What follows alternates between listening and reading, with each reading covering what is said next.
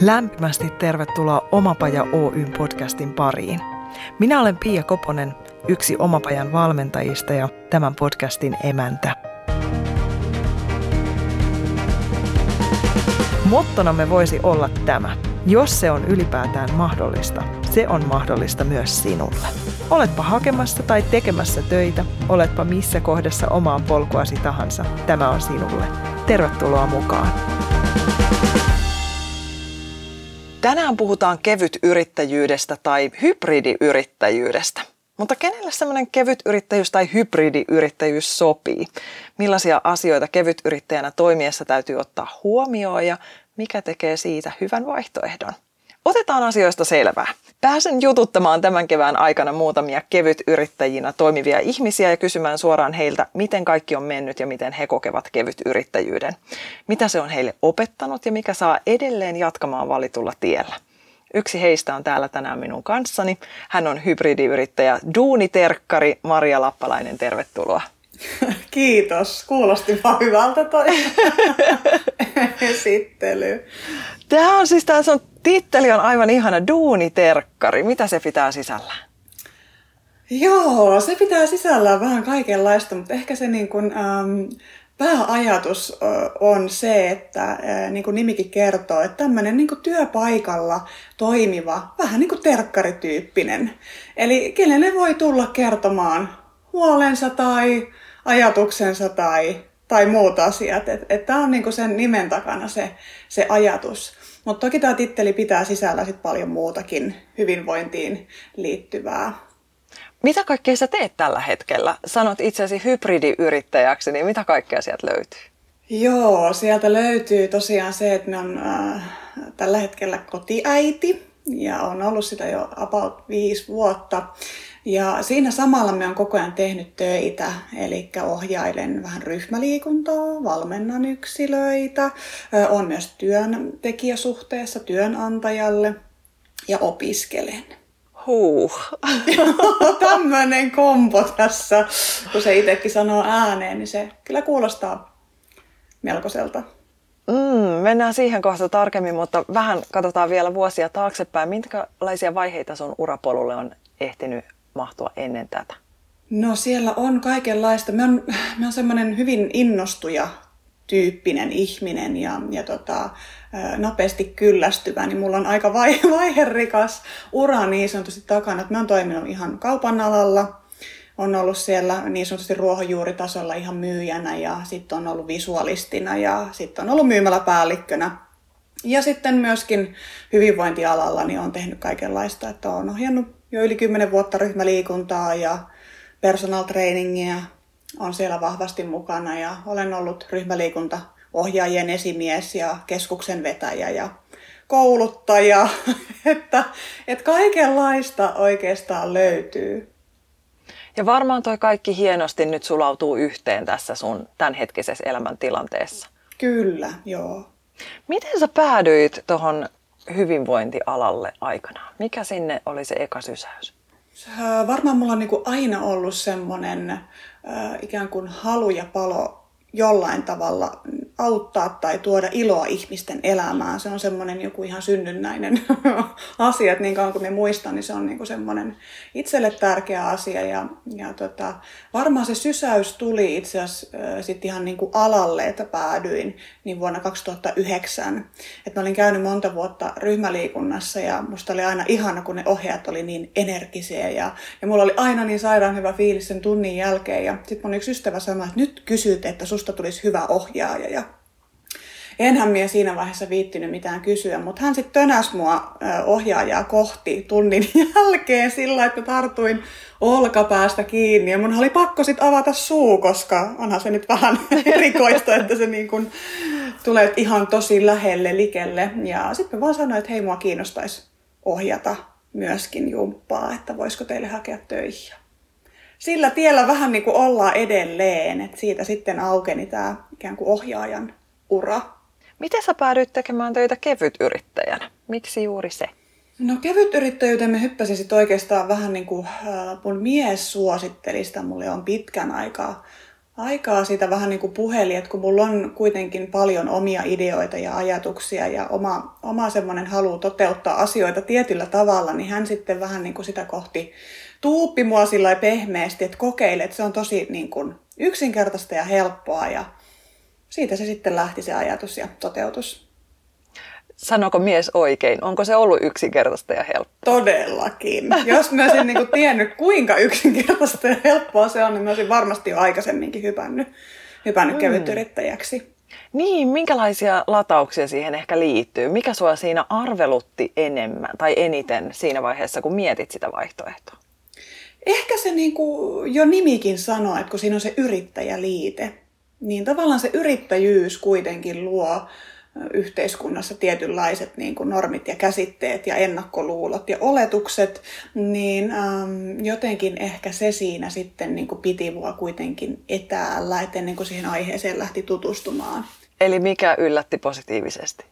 No se, että se on oikeasti helppo ja siinä, siinä on, se on tosi riskitöntä. Että et yrittäjänä sulla on kuitenkin itsellä esimerkiksi vastuu kuitenkin siitä, että se laitat kirjanpitoon asiat ja, ja hoidat tämmöiset ja, ja niin kuin laskelmoit. Että et kevytyrittäjyydessä niin se vähän niin kuin tehdään sun puolesta. Ja ainakin tähän elämäntilanteeseen se sopii itselle tosi hyvin, koska ää, ei, täytyy priorisoida tosi tarkasti aika ja se, että mihin, mihin sen käyttää ja mihin on niin kuin paukkuja. Niin se jotenkin siivitti itselle sitä, että mun ei tarvi huolehtia ja miettiä sitä verotusta ja muuta, että kaikki ne hoidetaan ikään kuin puolesta, että me saan keskittyä siihen tekemiseen.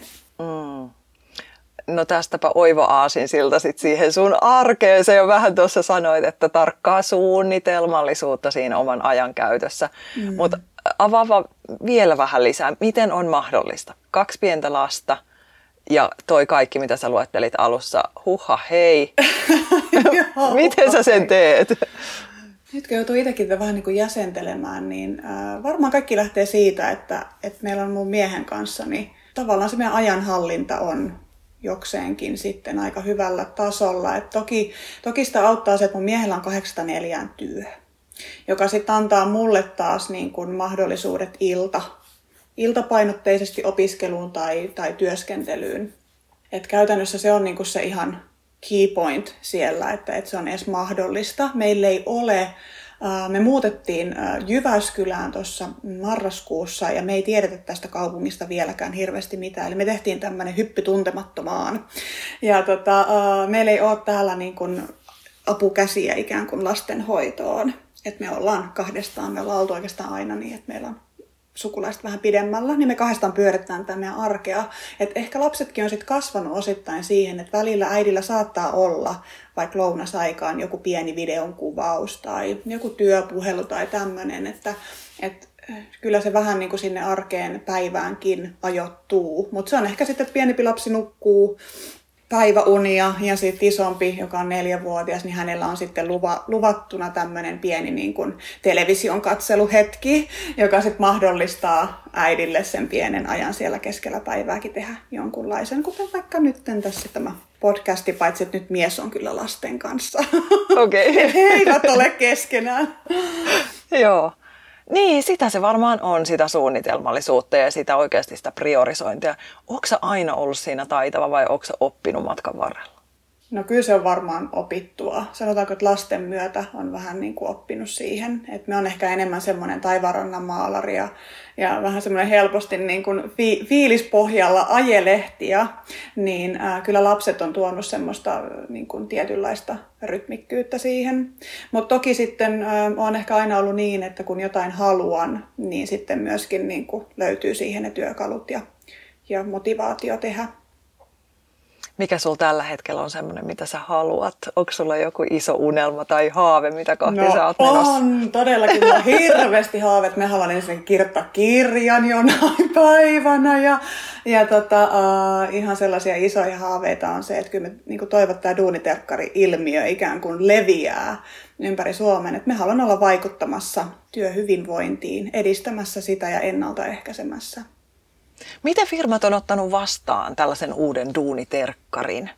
No, mulla on vielä tässä, niin kuin sanotaanko, että tämä on niin alussa, että tämä hakee vielä niin kuin paikkaansa. Että meillä on se tilanne, että lapset on menossa syksyllä hoitoon ja niin kuin pienellä sopparilla, jolloin sitten niin kuin mulla rupeaa olemaan enemmän sitä aikaa oikeasti panostaa tähän omaan haaveeseen ja, ja ideaan, että nyt se on enemmän siinä, että me käytän sitä nimeä ja haluan puhua sitä ääneen, koska sillä ne asiat sitten rupeaa tapahtumaan. Että jos ei mitään sano ääneen ja uskalla niin kuin siitä puhua, niin sitten saa olla ihan yksin sen oman haaveensa kanssa. Mutta tota, kyllä se mielenkiintoa herättää se nimi jo, ja tavallaan se, että me uskon kyllä, että, että se siitä lähtee vielä lentoon.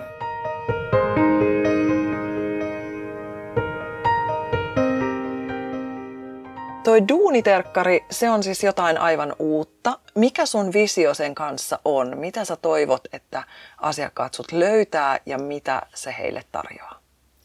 Jes, tämä on tosiaan niinku ihan uusi visio mulla ja, ja niin kuin tuossa alussa sanoinkin, että mitä se niinku nimikin jo kertoo. Eli me haluaisin pystyä toimimaan työpaikalla tämmöisenä niin kuin terkkarin omaisena, että kenen luo voi tulla keskustelemaan tai kyselemään vaikka vinkkejä ravinnosta tai taukojumpasta liikuttamaan itseä tai ihan vaan siitä itsetuntemuksesta ja ikään kuin oman potentiaalin valjastamisesta. Ja, ja se mun visio on se, että no toki nyt tämä maailmanlaajuinen tilanne vaikeuttaa sitä, että on hankala olla niin kuin työpaikalla ihan niin kuin face to face, mutta ihan yhtä lailla tämä palvelu voi toimia etänä. Et se on se mun visio, että esimerkiksi sanotaan nyt vaikka, että kerran viikossa jossain työpaikalla olisi duuniterkkari tavattavissa ja, ja niin, että se, se keskustelu on niin kuin duuniterkkari ja tämän työntekijän välistä.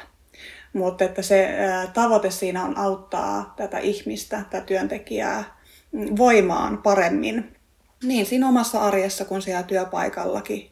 Että tavallaan tämmöisen niin kuin yksilön hyvinvoinnin kautta pystyisi lisäämään sitten sitä ryhmädynamiikkaa siellä töissä ja parantamaan sillä tavalla sitä koko työyhteisön fiilistä. Ja sitä kauttahan toki yritys niin kuin on menestyvämpi, kun työntekijät voi paremmin ja hyvin. Juurikin näin. Ja se on ilo, että nyt yhä enemmän yritykset havahtuu tähän tosiasiaan, että meidän on pidettävä niistä yksilöistä huolta, jotta se kokonaisuus toimii. Ja Kyllä. vaihtoehtoja on upeasti tarjolla erilaisia palveluntuottajia hyvinvointialalla laidasta laitaan. Ja edelleen sinne mahtuu, itsekin opiskelen palautumisvalmentajaksi ja, ja sillä puolella niin kuin kovasti on tarvetta, että apua, tukea siihen työstä palautumiseen, arjessa jaksamiseen, juurikin noiden aiheiden, mitä mainitsit tuossa, niin niiden ympärillä pyörimiseen. Kyllä, äärimmäisen tärkeää. Mutta miten, miten tästä niin on tullut ilmiö vasta nyt? Mitä ihmiselle on tapahtunut? Me ei osata enää pitää hyvää huolta itsestä, me tarvitaan mm. siihen joku muu avuksi. Vai, vai uskalletaanko me puhua niistä ongelmista nyt enemmän? Niin, mä luulen, että, että, että osittain jopa tämä pandemia on tehnyt sen, että kun me ollaan jouduttu pysähtymään, meidät on ikään kuin pysäytetty tahtomattamme ja sitten me ollaan siellä kotiympäristössä, jossa ne seinät vähän niin kuin rupeaa varmaan jokaisella pikkusen kaatumaan päälle niin sanotusti, niin meidän on ollut pakko pysähtyä ja havahtua. Ja, ja niin kuin ne omat varmasti ajatukset ja tuntemukset vähän niin kuin pyrkii pintaan. Että tavallaan se on, se on niin kuin tosi hyvä asia, mutta se, että sitten, että mitä niille on tehtävissä, että, että, että onko työkaluja ihmisillä siihen, että miten se sitä sitä omaa vaikka tiettyä niin kuin itsetuntemusta käsittelet, että miksi musta tuntuu nyt tältä tai apua, miten mä autan itteeni nyt tässä tilanteessa tai näin, että se on niin kuin se itsellä tosi lähellä sydäntä. Miten sä auttaisit semmoista ihmistä, joka ei olekaan työelämässä vielä, vaan on työnhakijana tai on siinä oman elämän taitekohdassa syystä tai toisesta pohtimassa, mm. että mikä musta tulee isona ja tuleeko mitään ja onko minusta mihinkään. Jotenkin silleen se tuntuu, että se ketju menee hyvin nopeasti, että sitten jotenkin se oma merkityksettömyyden tunne ottaakin valtaansa ja sitten aletaan uskoa siihen. Mulle on henkilökohtaisesti tosi lähellä se aihe, että, että me liian vähän puhutaan siitä työnhakijan jaksamisesta. Mm. On sitten kyse lomautetusta tai, tai muulla tavoin sitten työmarkkinoille vapaana riistana ajautuneesta, niin mitä vinkkejä sulla olisi heille?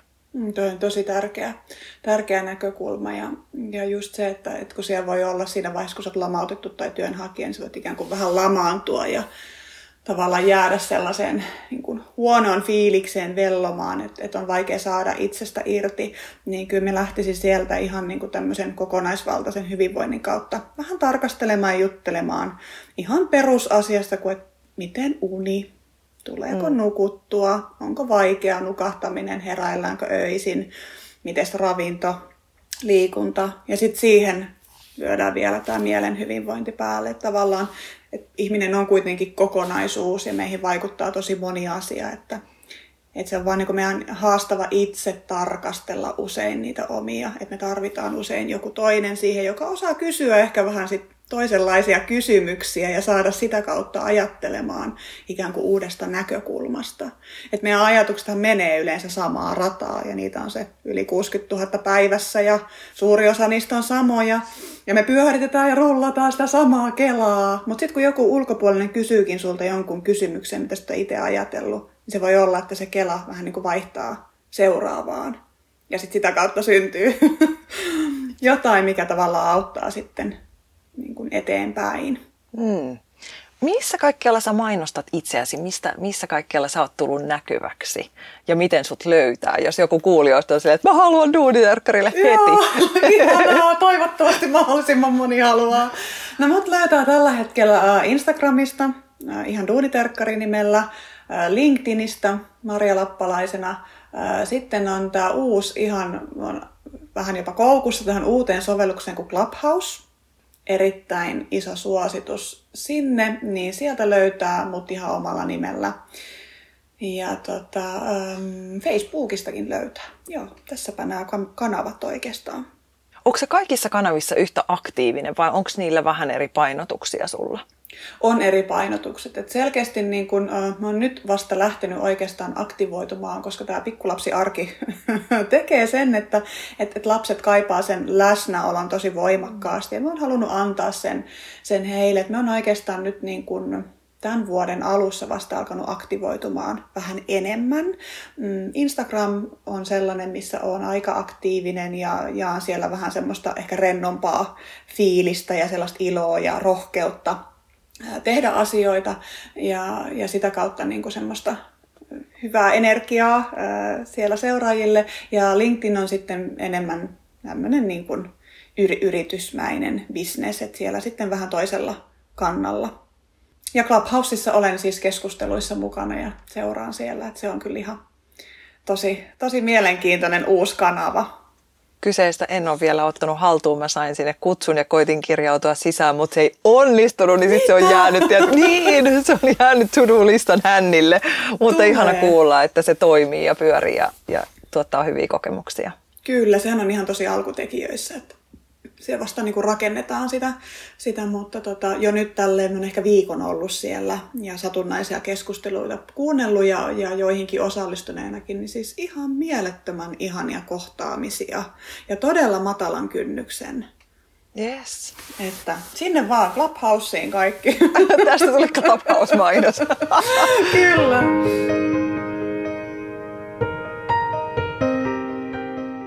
Hei, puhutaan vielä hetki tuosta kevytyrittäjyydestä. Onko sun ajatus, että sä jatkat hamaan tulevaan sitä kautta vai siinteleekö jossain sen oman yrityksen perustaminen? Kyllä siintelee oman yrityksen perustaminen mulla itse asiassa on toiminimikin ollut pitkään kohta kymmenen vuotta. Se oli niin kuin alkuun aktiivinen, ei liittynyt tähän aiheeseen, oli niin kuin toisenlaisia juttuja siellä. Ja sitten mulla oli se pitkään tauolla ja nyt Duuniterkkari on sitten aktivoinut tämän toiminimen, mutta toistaiseksi meidän kevyt yrittäjänä. Että sitten kun tosiaan lapset, lapset menee hoitoon ja vapautuu niin kuin sitä aikaa itselle, niin sitten katsotaan mihin suuntaan lähden.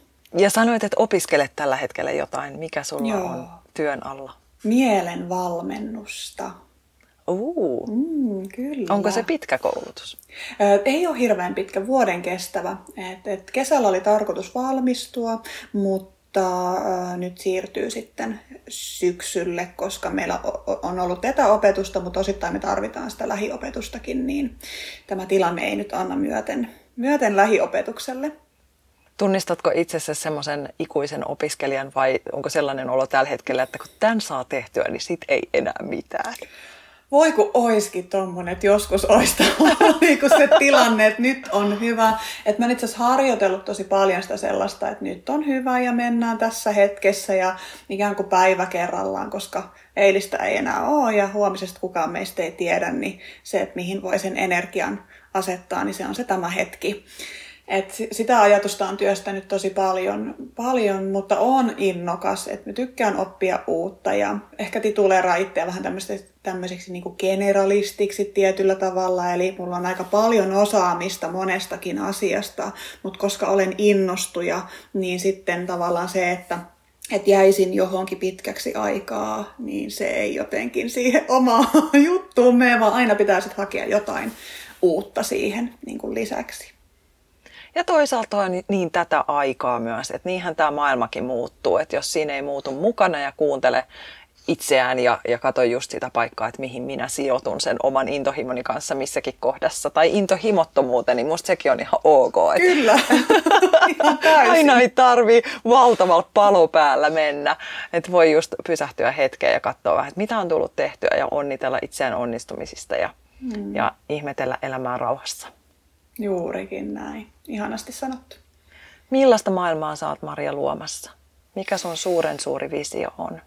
Oh, mun suuren suuri e, visio on se, että mä oon luomassa sellaista maailmaa, että, että, että ihmiset herää siihen, että, että he voi itse luoda sen oman onnellisuutensa siihen arjen ympärille. Hmm. Se ja jos se. sä antaisit kolme vinkkiä, miten se onnistuu, niin mitkä ne olis? Ai, kamala. kolme Ei mitään paineita. Ei paineita. Kolme vinkkiä siihen, miten se onnistuu. No oikeastaan ihan niin, että pysähdytään siihen hetkeen, että mitäs mulla tässä nyt onkaan. Ikään kuin vaan se huomioiminen, että mitä mulla tässä ympärillä nyt on. Ja, ja mikä siinä ympärillä on sellaista, että mihin minä olen tyytyväinen – mitkä on niitä tärkeitä aspekteja. Ja sitten se huomioiminen taas siihen, että mit, mitkä ei ole ehkä niitä, mihin sitten ei ole niin tyytyväinen, mihin haluaisi muutosta. Et ihan se niin kuin lähtee siitä, että täytyy pysähtyä ja tarkastella vähän sitä omaa ympäristöä ja itseään, että mitäs tässä nyt onkaan tällä hetkellä. Siitä se oikeastaan niin kuin lähtee liikenteeseen. Sitten ehkä kakkosvinkkinä sellainen, että rohkeasti vaan lähtee sit sitä kohti, mikä mikä tarvitsee muutosta. Se ei ole helppoa. Sen, sen ei kuulu yleensä tuntua kauhean helpolta, vaan se on jopa epämukavaa ja niin kuin epämukavuusalueelle heittäytymistä, semmoista tietynlaista rohkeutta toteuttaa, koska jos mikään ei muutu, niin mikään ei sitten myöskään muutu. Että näin yksinkertaista se on.